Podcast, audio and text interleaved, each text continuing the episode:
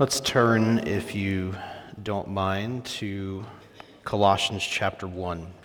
We continue today our teaching through Paul's letter to the Colossian church, as our custom here, to work through books of the Bible, basically verse by verse.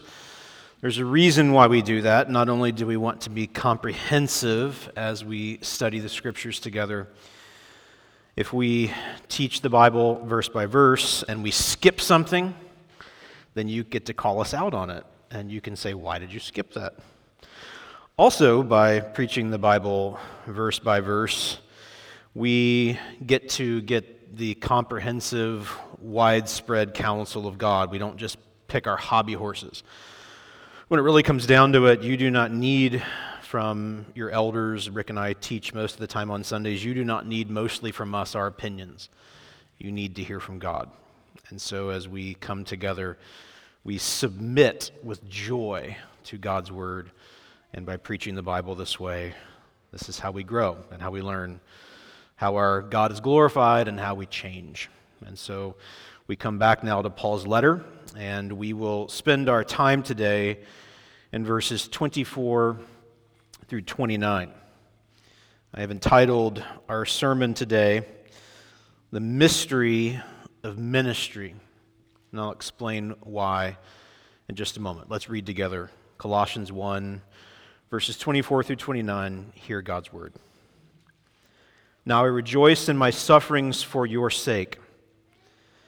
And in my flesh I am filling up what is lacking in Christ's afflictions for the sake of his body, that is, the church of which I became a minister according to the stewardship from God that was given to me for you to make the Word of God fully known. The mystery hidden for ages and generations, but now revealed to his saints. To them, God chose to make known how great among the Gentiles are the riches of the glory of this mystery, which is Christ in you, the hope of glory. Him we proclaim, warning everyone and teaching everyone with all wisdom, that we may present everyone mature in Christ. For this I toil, struggling with all his energy that he powerfully works within me. May God bless to us the reading of his word. I grew up in a really, really conservative religious culture. There were all kinds of odd idiosyncrasies about that super conservative religious culture. There were rules about everything about what you wore, what you put in your mouth, what you listened to, all those kinds of things. I learned to skirt a lot of those rules because I thought they were sort of nuts. My parents had super strict rules about the kind of music we listened to. The biggest family summit that we ever had was the night that my parents found concert tickets from my two older brothers who had gone to see heavy metal bands. You can laugh. It was funny. It is funny. In retrospect, I don't know what they were thinking. Uh, they thought, I guess, that those were souvenirs that they should hang on to of their quiet rebellion. But my parents found it. We had a huge family summit. Um, that night after we had the huge family summit over heavy metal, um, my brothers were instructed to go throw their, those were cassette tapes back in the day. They were instructed to go throw their cassette tapes in the garbage. Ten minutes later, I was outside my house and my brother was fishing them back out of the garbage can. Um, when I was allowed to drive, I had to share uh, my, my dad's car to drive places and so forth. And we would listen to the local rock stations. And, um, you know, back then we didn't have auxiliary cords or Bluetooth to listen to Pandora or Spotify or whatever. We had to listen to the radio. But every time I would get out of the car, I would turn it back to the classical music station, right? These were the, these were the tricks you learned as a rebellious boy in a conservative religious culture. One of the other odd idiosyncrasies about that religious culture, and maybe it's more widespread than I know, is that everybody had what they called a life verse. Did you grow up in a culture like this where everybody had like their life verse? And somewhere along the line, it was a verse that really stuck out to them, that was really important to them, or maybe like their discipler, their pastor, their parent gave it to them. and they would write it down in the front of their Bible. And you could go up to almost anybody in the church I grew up in who was over 18 or whatever and say, What's your life verse? And they would quote it to you, of course, in the King James. And uh, that was very important to them. I look back at that, and some of those things are sort of passe and, and uh, cute and whatever. But if I had to tell you, because I've sort of come full circle in some ways, if I had to tell you or pick out for you a passage of Scripture which has defined my life, I think it might be this one. This passage of Scripture has become really important to me through the years. At first, it was a bit of a bitter pill. It was sort of like eating kale. Kale's good for you, but kale is nasty. My wife tells me that she loves kale. People who love kale massage their kale. Do you know this? If you have to massage a leaf to make it tender enough to eat and douse it in things to make it edible, it is not an inherently good food. But I am told by some, including my wife, that such things become delightful over time. This passage through the years has been a bit of a bitter pill for me, but I have, I have learned to embrace it, and I think furthermore, I have learned to love it. This is one of my favorite passages in Scripture, and it helps me interpret my life. It helps me interpret my life as a pastor. It speaks of suffering in ministry for the sake of helping others grow and find full maturity in Christ. One might be tempted to approach this passage in the company of just a bunch of pastors, or perhaps in our context, to just speak to the elders.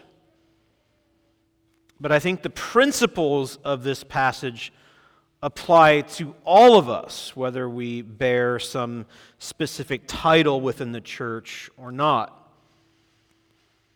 And while some of the truths of this passage do bother us, and at first don't seem that pleasurable or enjoyable,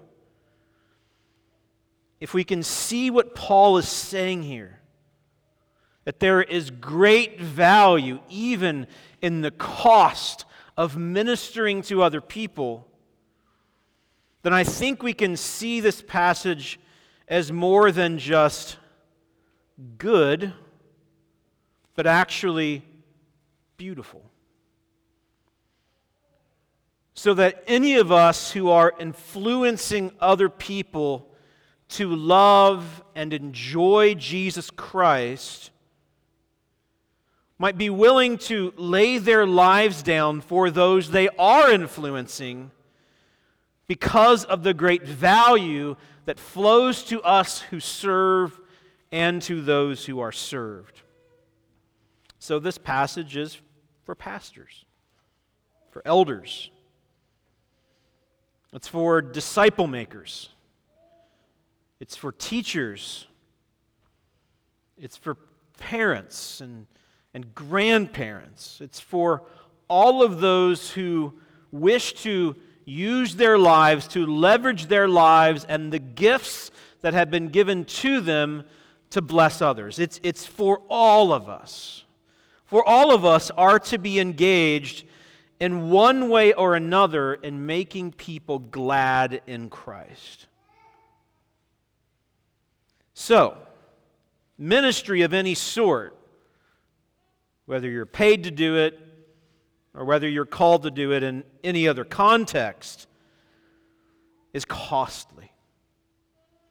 When we serve other people with our lives, when we leverage our gifts for them, it comes at great cost. Any mother of a three month old baby who sleeps for five seconds a night and does laundry twice a day and is struggling just to connect with her husband, she understands the great cost of ministering to another person who depends upon her. Any person who gives themselves over to teaching young children and the repetition that that demands and the frustration that often comes along with it as these young children come to grips with who they are to be in this world understands the cost of long term service. Any disciple maker who, who puts him or herself on the line to bless another who is struggling with sin, their own or others' sin and the effects upon them. People who have gone through trauma, people who are hurting and have been hurting for decades, people who hang in there with other people while they grow and change and learn to embrace Jesus in the midst of a dark and broken world. Those people know that there is cost that comes along with ministry. But it's possible for a young mom or a teacher or a disciple maker to both embrace the cost of ministry and see it as infinitely valuable. That's, that's amazing. And the truth of the matter is, that seems mysterious.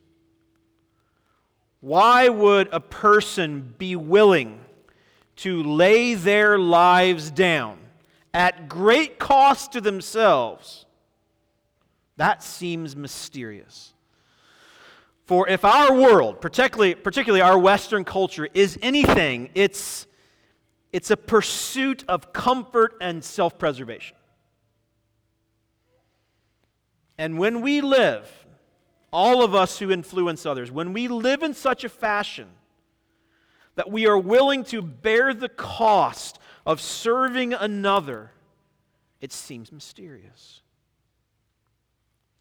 But the reason we're willing to do it is found in the heart of this passage, which is that as we point others to Jesus, they find the hope of glory, which is far more valuable in comparison to what you lose in the process. And so, ministry is mysterious.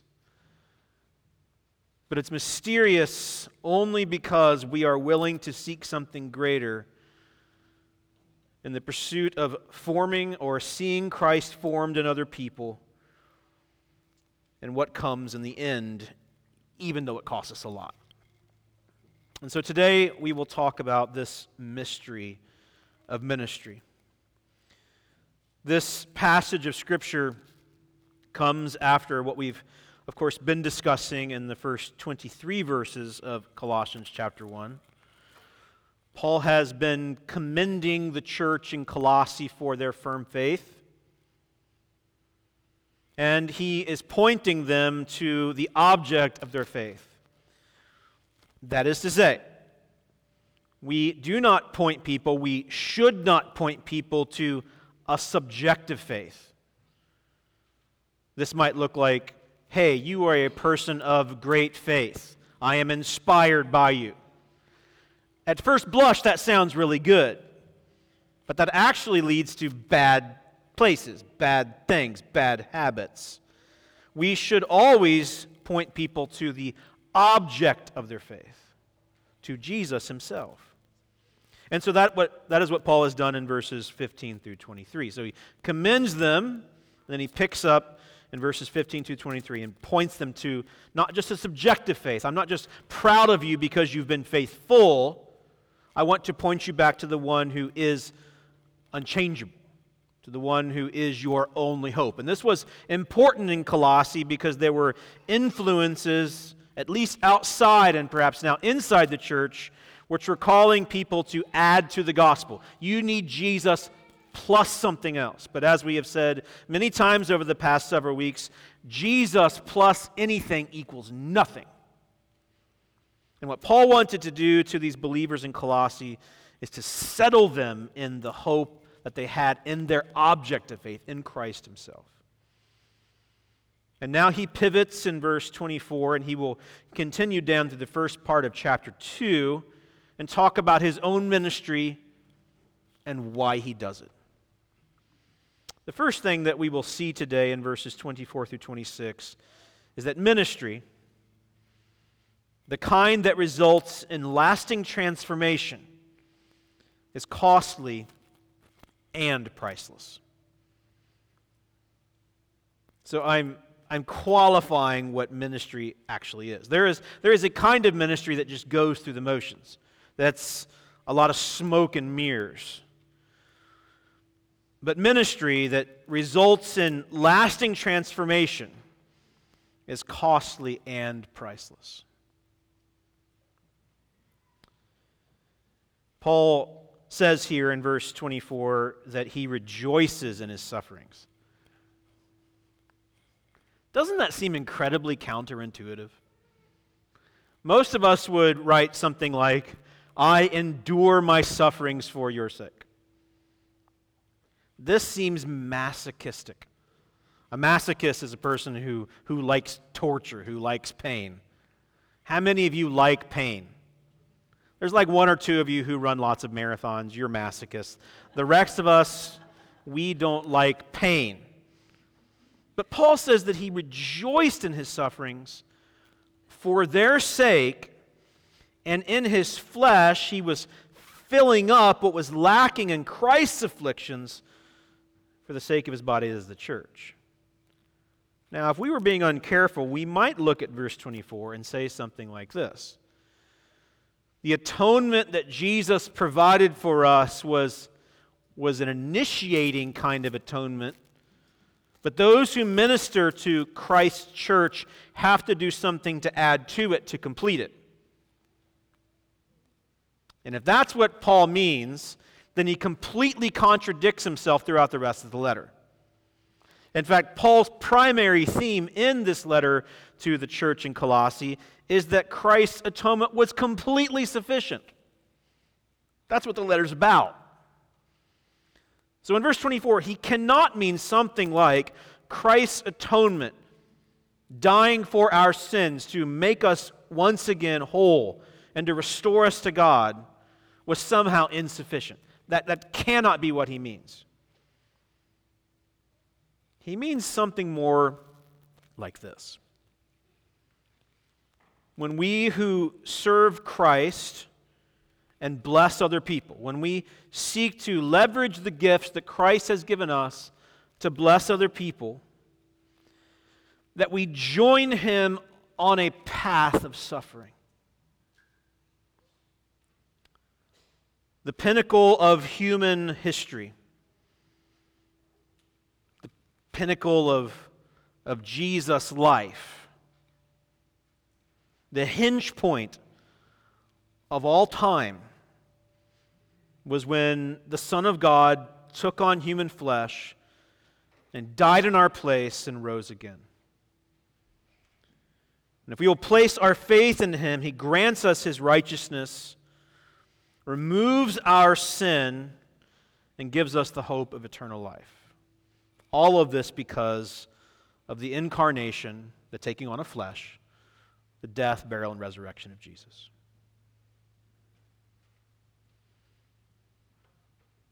And it's interesting as you think about this hinge point of human history, this, this Rubicon, this continental divide of human history, that, that it's cruciform in shape. Do you realize that those of us who, who wear or bear religious symbols, such as a cross, maybe you wear it on a necklace or earrings or maybe those of you who are a little more edgy have it tattooed somewhere on your body, that you're, you're wearing a symbol of execution. That's interesting, isn't it? To put it into modern terms, it would be like us wearing an electric chair pendant around our neck. If you were a first century Christian in Colossae, and you were to have fashioned for you by a silversmith a, a cross that you wore around your neck, they would have thought that you were insane. And when Paul says that he rejoices in his own sufferings, it looks like insanity. until you remember that the second person of the Godhead, the Son of God, took on flesh that his very life might lead to an execution so that we wouldn't have to bear the wrath of God. Then Paul's willingness to suffer begins to make a bit more sense. Because Jesus willingly walked a path of suffering to restore us to God, and as we follow him on this path to help others be restored to God, our lives too take on that cruciform shape. We join Jesus on a path of suffering. Paul did this for the sake of the church, which he loved. And this happened because he was called to be a steward from God. God had called Paul into this ministry. If you remember Paul's story, Paul was not seeking for this role. Much the opposite, Paul was doing his dead level best to stamp out all the followers of Jesus Christ.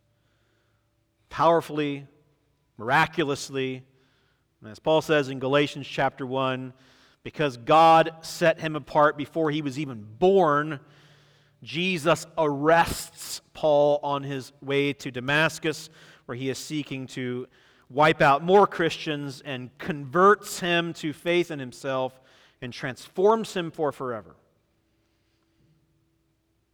And he's then given a stewardship from God to bless other people and to leverage his life to bring them into full conformity to Christ. And as you see at the end of verse 25, Paul's desire was to make the Word of God fully known. This could mean something general like the Scriptures, which at this time would have been the Old Testament. The Bible of the first century church would have been the Old Testament. So Paul could, in some way, mean I want to preach the Bible widely so that you understand the big storyline. But Maybe more specifically, what he means is what that story is about. What is the message of the Old Testament or the Bible as a whole? Story of the Bible as a whole is that God has intended to rescue fallen rebels through the sacrifice of his Son. This has been the story from the beginning and will wrap up in the end. There is one big story of the Bible. Someone was asking me this week, how do I get started on my own in studying the Bible? One of the things I said to this person was, was ultimately, we don't have to be intimidated by the Bible. The Bible ultimately is one large, beautiful story. And everywhere we go in its pages is an unfolding of the details of that story. That though humanity fell willingly from God, God won't leave it that way, but intended to rescue his people through his Son. So, what was it that Paul sought to do with his life? To tell this story. What God was doing in the world and through the ministry of the church. And he calls it in verse 26 a mystery. Now, this isn't like hocus pocus magic kind of stuff. This is something that in the Old Testament was somewhat concealed, but now through the coming of Christ, it has been fully revealed and has been made known to his saints, to his own people. Ministry that results in lasting transformation is costly and priceless. Why was Paul willing to pay such a high price? because of the value of the message and what it accomplished. If you remember Paul's story, I just referenced it in Acts chapter 9.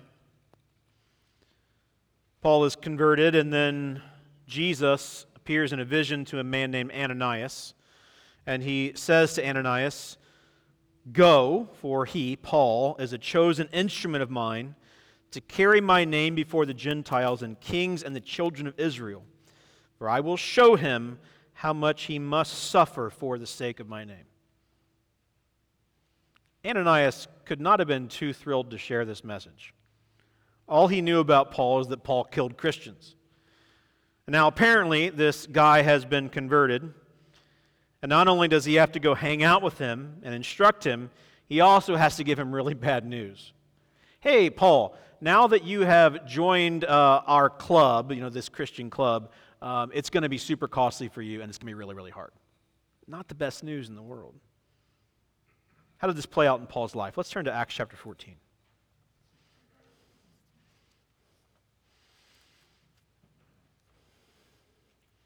In Acts chapter 14, we find Paul in Lystra, and it's an instructive story of what Paul was willing to go through here in his first missionary journey for the sake of Christ and those to whom he ministered.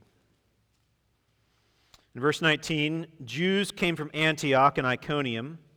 These are people who were in opposition to Paul's message. And having persuaded the crowds, they stoned Paul and dragged him out of the city, supposing that he was dead.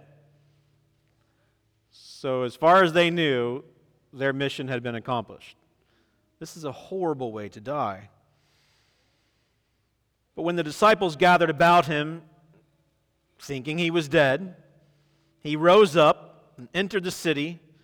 On the next day, he went on with Barnabas to Derbe. Now, you would think that these people who were huddled around him would be like, Paul, take a break, go, go to a different city, you know, take a Sabbath, take a sabbatical, get some rest. But he goes back to the city.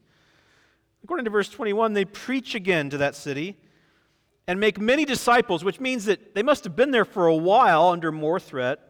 They returned to Lystra and Iconium and to Antioch, strengthening the souls of the disciples, encouraging them to continue in the faith, and saying that through many tribulations we must enter the kingdom of God. That's striking. Paul and those whom he influenced understood that any kind of ministry that results in real lasting change will be incredibly difficult. How does this possibly get worked out in 21st century America? Most of us are constantly seeking everything that we can to insulate ourselves from trouble. We have 11 different kinds of insurance. Our cars now steer themselves. We are not content with just like front passenger airbags. There's airbags that deploy everywhere in our car, like on the sides and on the top and whatever. Um, the, my mirrors now on, on, on my car tell me when there are cars behind me. I don't even have to turn my head anymore to back up because my, my camera on my dashboard shows me where I'm backing up. Um, we protect our kids. We have 70 different kinds of medicine in our medicine cabinet. We, we avoid dangerous things and only go to safe places. We have all that we could conceivably ever want.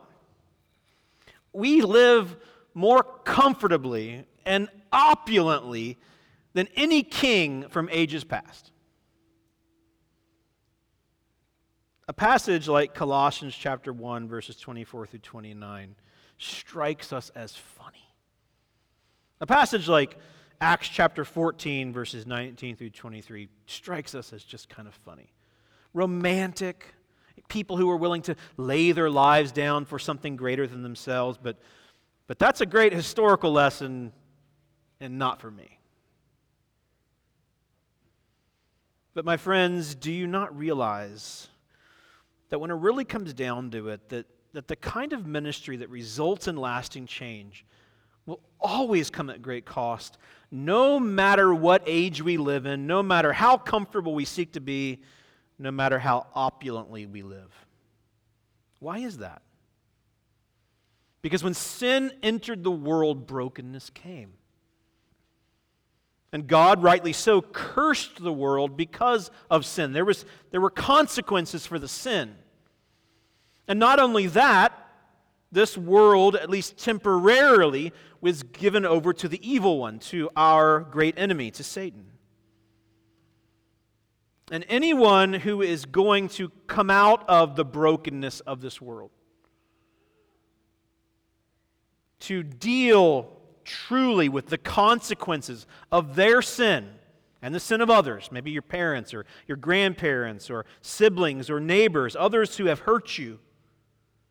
Anybody who is going to, to deal squarely in the face with, with such consequences, and furthermore, deal with the opposition of the evil one, such people are un- going to undergo great conflict. For sin is not easily overcome, and its consequences are deep and thoroughgoing. And furthermore, Satan, our great enemy, does not give up territory willingly. So, Paul, who entered into places like Lystra, this man who formerly was a tool of the enemy to wipe out Jesus' people, he himself and those to whom he ministered, this was Satan's former territory. I've told this story before. When I was a child, we were at one point vacationing out in northern Colorado, not too far from the Wyoming border. And we were eating breakfast one morning, and we had on our Airstream trailer uh, a, you know, a door that was like the metal door you shut at night, but then we would leave that open during the day when the days were nice, and we'd have a screen door. So we're sitting there at the fold out table eating breakfast, and my dad says, Look out there. And right below the step uh, going out to the ground was a rattlesnake a pretty good sized rattlesnake. So my brothers and I, of course, like rushed to the door to see this rattlesnake. This door did not latch very well, so we almost fell out on top of the rattlesnake. My mom gasped and screamed. My dad uh, always had lots of tools and weapons. And so he had this shovel, and it was really sharp on the end because he grew up in Kentucky. And whenever you grow up in Kentucky, you always have to deal with rattlesnakes. And so my grandparents used to kill rattlesnakes with gooseneck hoes. Those of you who grew up on farms know what those are. It's a long handle with a, a hoe head that kind of goes like that, and you chop the head of the rattlesnake off. So my dad knew how to do this. So he went out and he took his sharp shovel and he cut the head off of the, of the rattlesnake. So then we were allowed to come outside, and we wanted to touch it. But my dad said, You can't touch it because it can still bite you. That's kind of like Satan. A death blow has been rendered to him. His defeat is certain. We sang earlier, Lo, his doom is sure. But he's dangerous. He is like a cornered animal who will do his dead level best with the last breath he has to destroy and hurt God's people. He does not give up territory easily. And this is why ministry is so hard. So I say to our elders here, as you interact with people and help them grow and change, it's going to be hard because sin is hard to overcome. And the father of lies, he who was a murderer from the beginning, will do his dead level best to thwart every effort you put into helping other people change. Isn't this parenting, though, too? Those of us who are seeking to raise our children to know and love Jesus, their hearts will not be conquered and overcome and submit to Jesus easily. Parenting is difficult. Sin is hard to overcome. The consequences of the curse are real and far reaching. And he who is the temporary God of this world will not give up territory easily. Paul knew this. But because of what came from ministry, ministry that results in lasting change, he was willing to suffer. I encourage our elders here to take up Acts chapter 20, verses 17 through 38, and consider what Paul had to say to the Ephesian elders and why he was willing to suffer for the sake of the gospel, and as he called them to do the same. But for all of us, Romans chapter 8, verses 16 through 17, these verses are instructive. The Spirit Himself bears witness with our spirit that we are children of God, and if children, then heirs, heirs of God, and fellow heirs with Christ. That sounds great, but don't forget the rest of verse 17. Provided we suffer with Him, in order that we may also be glorified with Him. The path to glory will always be marked by difficulty and hardship. This is the economy of the kingdom of heaven. Jesus says, The hour has come for the Son of Man to be glorified. Truly, truly, I say to you, Unless a grain of wheat falls into the earth and dies, it remains alone. But if it dies, it bears much fruit. Whoever loves his life loses it, and whoever hates his life in this world will keep it for eternal life. If anyone serves me, he must follow me, and where I am, there will my servant be also.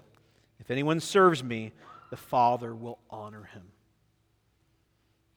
Jesus gave us an upside down economy. The first will be last, and the last will be first. Life comes out of death. And Paul, because of the grace of Jesus, embraced this upside down economy and gave his life over to it. Ministry, the kind that results in lasting transformation, is costly and priceless. Why is it priceless? Well, that's what verses 27 and 28 are about. Such ministry is of infinite value because it results in regaining what we lost in the fall. So notice again, verses 24 through 26 ministry is, is costly and priceless. That's how Paul viewed it. Why is it priceless? Because we regain what we lost in the fall. And what is it we regain? What do we get back? We get God back. Look at verse 27.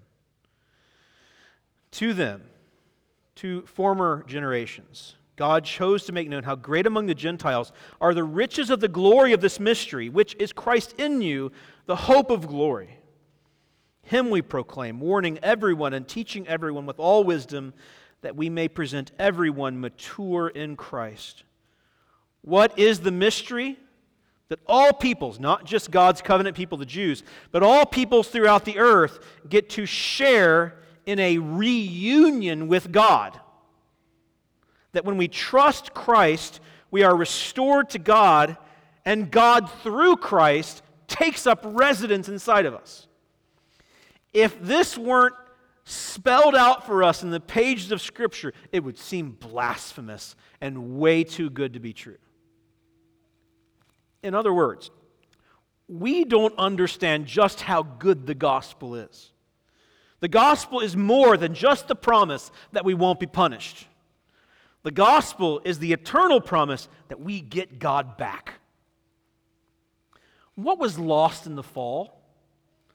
Not just the pleasures of Eden, not just the, the goodness and virtue of a, of a harmonious relationship between a man and a woman not just ease. The primary thing that was lost in Eden was that humanity lost God. But he promised them right away that he would send a Redeemer to restore them to himself. And my friends, that's the mystery of the Bible. For little by little, page by page, God began to unfold through the 39 books of the Old Testament that he would keep his promises to restore humanity, lost, fallen humanity, to himself. How will he do that? He will do that through a Redeemer. Who is that Redeemer? Christ. Christ died for us and rose again to conquer sin and death. And when we trust him, he actually takes up residence inside of us. That is shocking. But that's how good the gospel is. We who willingly rebelled against God, who spurned him, who rejected him, he pursued, and now he lives inside of his people. We get God back. Why was Paul willing to view the gospel as both costly and priceless? Because the ministry that he pursued was of infinite value. Because Paul understood that through this gospel ministry, he got God back. And all those to whom he ministered, that he poured his life out for, for whom he was willing to suffer, they got God back. And any elder, pastor in this church that is leading you must embrace both the cost and the infinite value of ministry. And I can say, because I spend a lot of time with the elders in our church, that they do that, and I love them for it. But we as a larger church must embrace this as well. For if we are not in some way or another encountering opposition, we're probably not doing real ministry. So, whether this is in our church or in your individual families, we will run up against stiff opposition. But the fruit that comes from that, my friends, is of infinite value and makes the path of suffering worth it. I am not a masochist, and I don't think most of you are either. But I say to you, my friends, that the difficulty and hardship and great sacrificial cost of leveraging your life and your gifts for the good of another will result in something that is worth every ounce, every moment of your suffering. I promise you. And this is why Paul was willing to go through what he went through. And so his pursuit and those that he led, disciples that he made, who made other disciples, verse 28, because he uses the first person plural, him we proclaim. So Paul and those whom he influenced to influence other people, because discipleship is generational and replicational. We warn everyone and we teach everyone with all wisdom. Why? What's, what's the goal? The end of verse 28 that we may present everyone mature in Christ. This, this is why we do what we do, that we may see all of you presented mature in Christ. Moms and dads, this is why you do what you do. Yes, we want our kids to be good students. Yes, we want our kids to be well rounded, but, but what do you want mostly for your children? Something that is of far more infinite value than baseball or basketball or football or band or dance or good grades or what college they go to. What do you want most of all for your kids? What will last forever?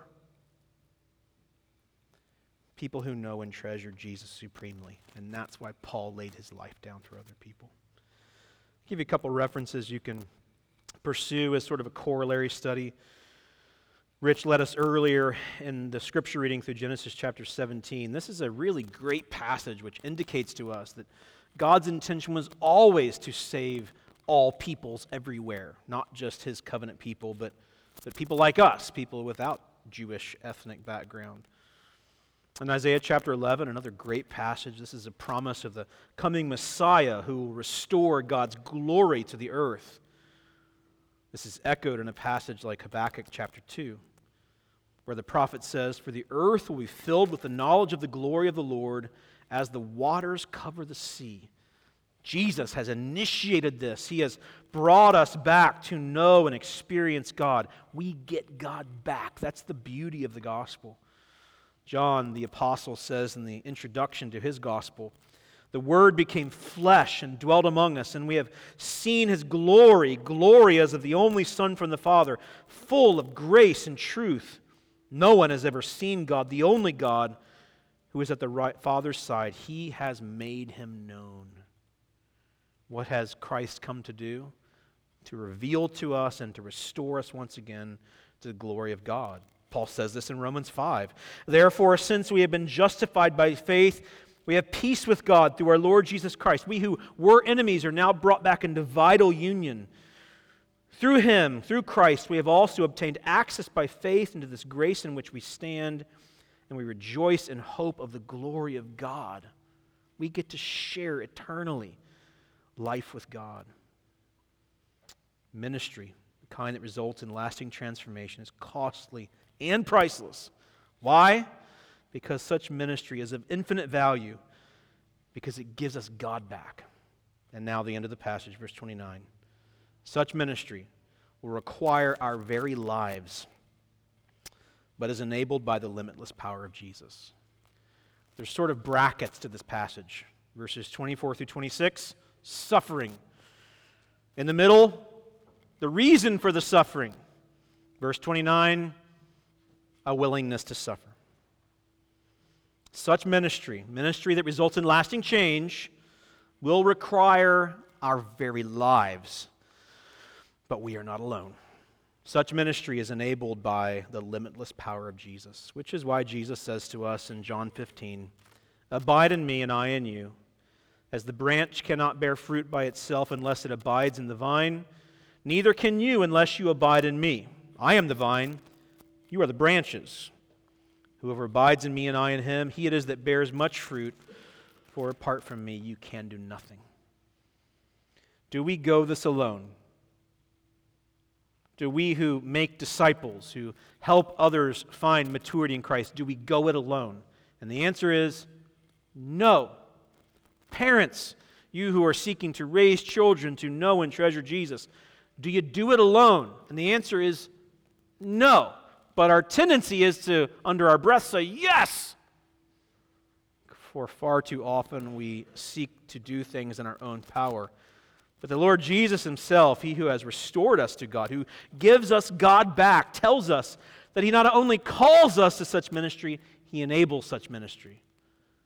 This is not the gospel, but it is an implication of the gospel that He who has called us to gospel ministry, to see Christ formed in other people, not only commands it, but enables it.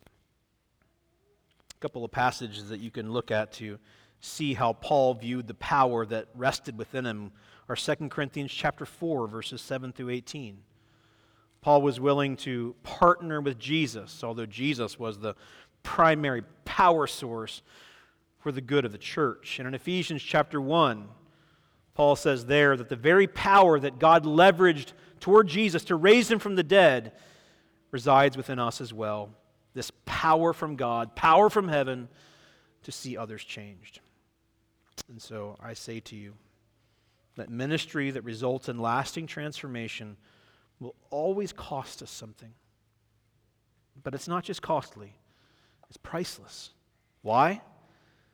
Such ministry is of infinite value because we get something in return which is of far greater value than anything we give up. What is it that we get? We get God back. Christ is in us. And what's our response to that? Verse 29 we toil and we struggle, but always dependently. So, we who are seeking to leverage our lives to bless other people, we are not alone. And the value that flows to us who lay our lives down, who are willing to undergo such cost, the treasure and value that we will receive in return, and the treasure and value that others receive because we lay our lives down at such cost, will be of infinite value. So I say to all of us, all of our church family, let us be willing to toil and struggle. Let us be willing to lay our lives down at great cost because what we gain in return is far, far greater. Let us pray. Lord Jesus, now I pray that by your Spirit, you will remind us of the glory of the gospel. That you have restored us to our Creator, that you have given us a Father, that you now actually live inside of us and promise us that all the things that have been broken are being undone, that life comes out of death. And despite the fact that we are called to lay our lives down for other people, to join you on the road of restoration. For this world is so broken and seeking for restoration and wholeness in ways that can never restore and make whole. Because you have called us to this ministry of restoration and wholeness, we recognize that it will be difficult, that regaining the territory of the evil one will not come without great cost. But I pray that you will enable us, you will help us to be willing to lay our lives down for your glory and for the good of others. And may we see the infinite value of such ministry, all of us, whatever capacity you've given it to us, whoever we are called to influence. May we be willing to see that the great cost that is called from us pales in comparison to the value of what comes. Make us a church that leverages our lives for the good of one another and the good of our community. And may we see glorious things happen that exceed our imagination. Do this, we pray, for your glory and the joy of many. Amen.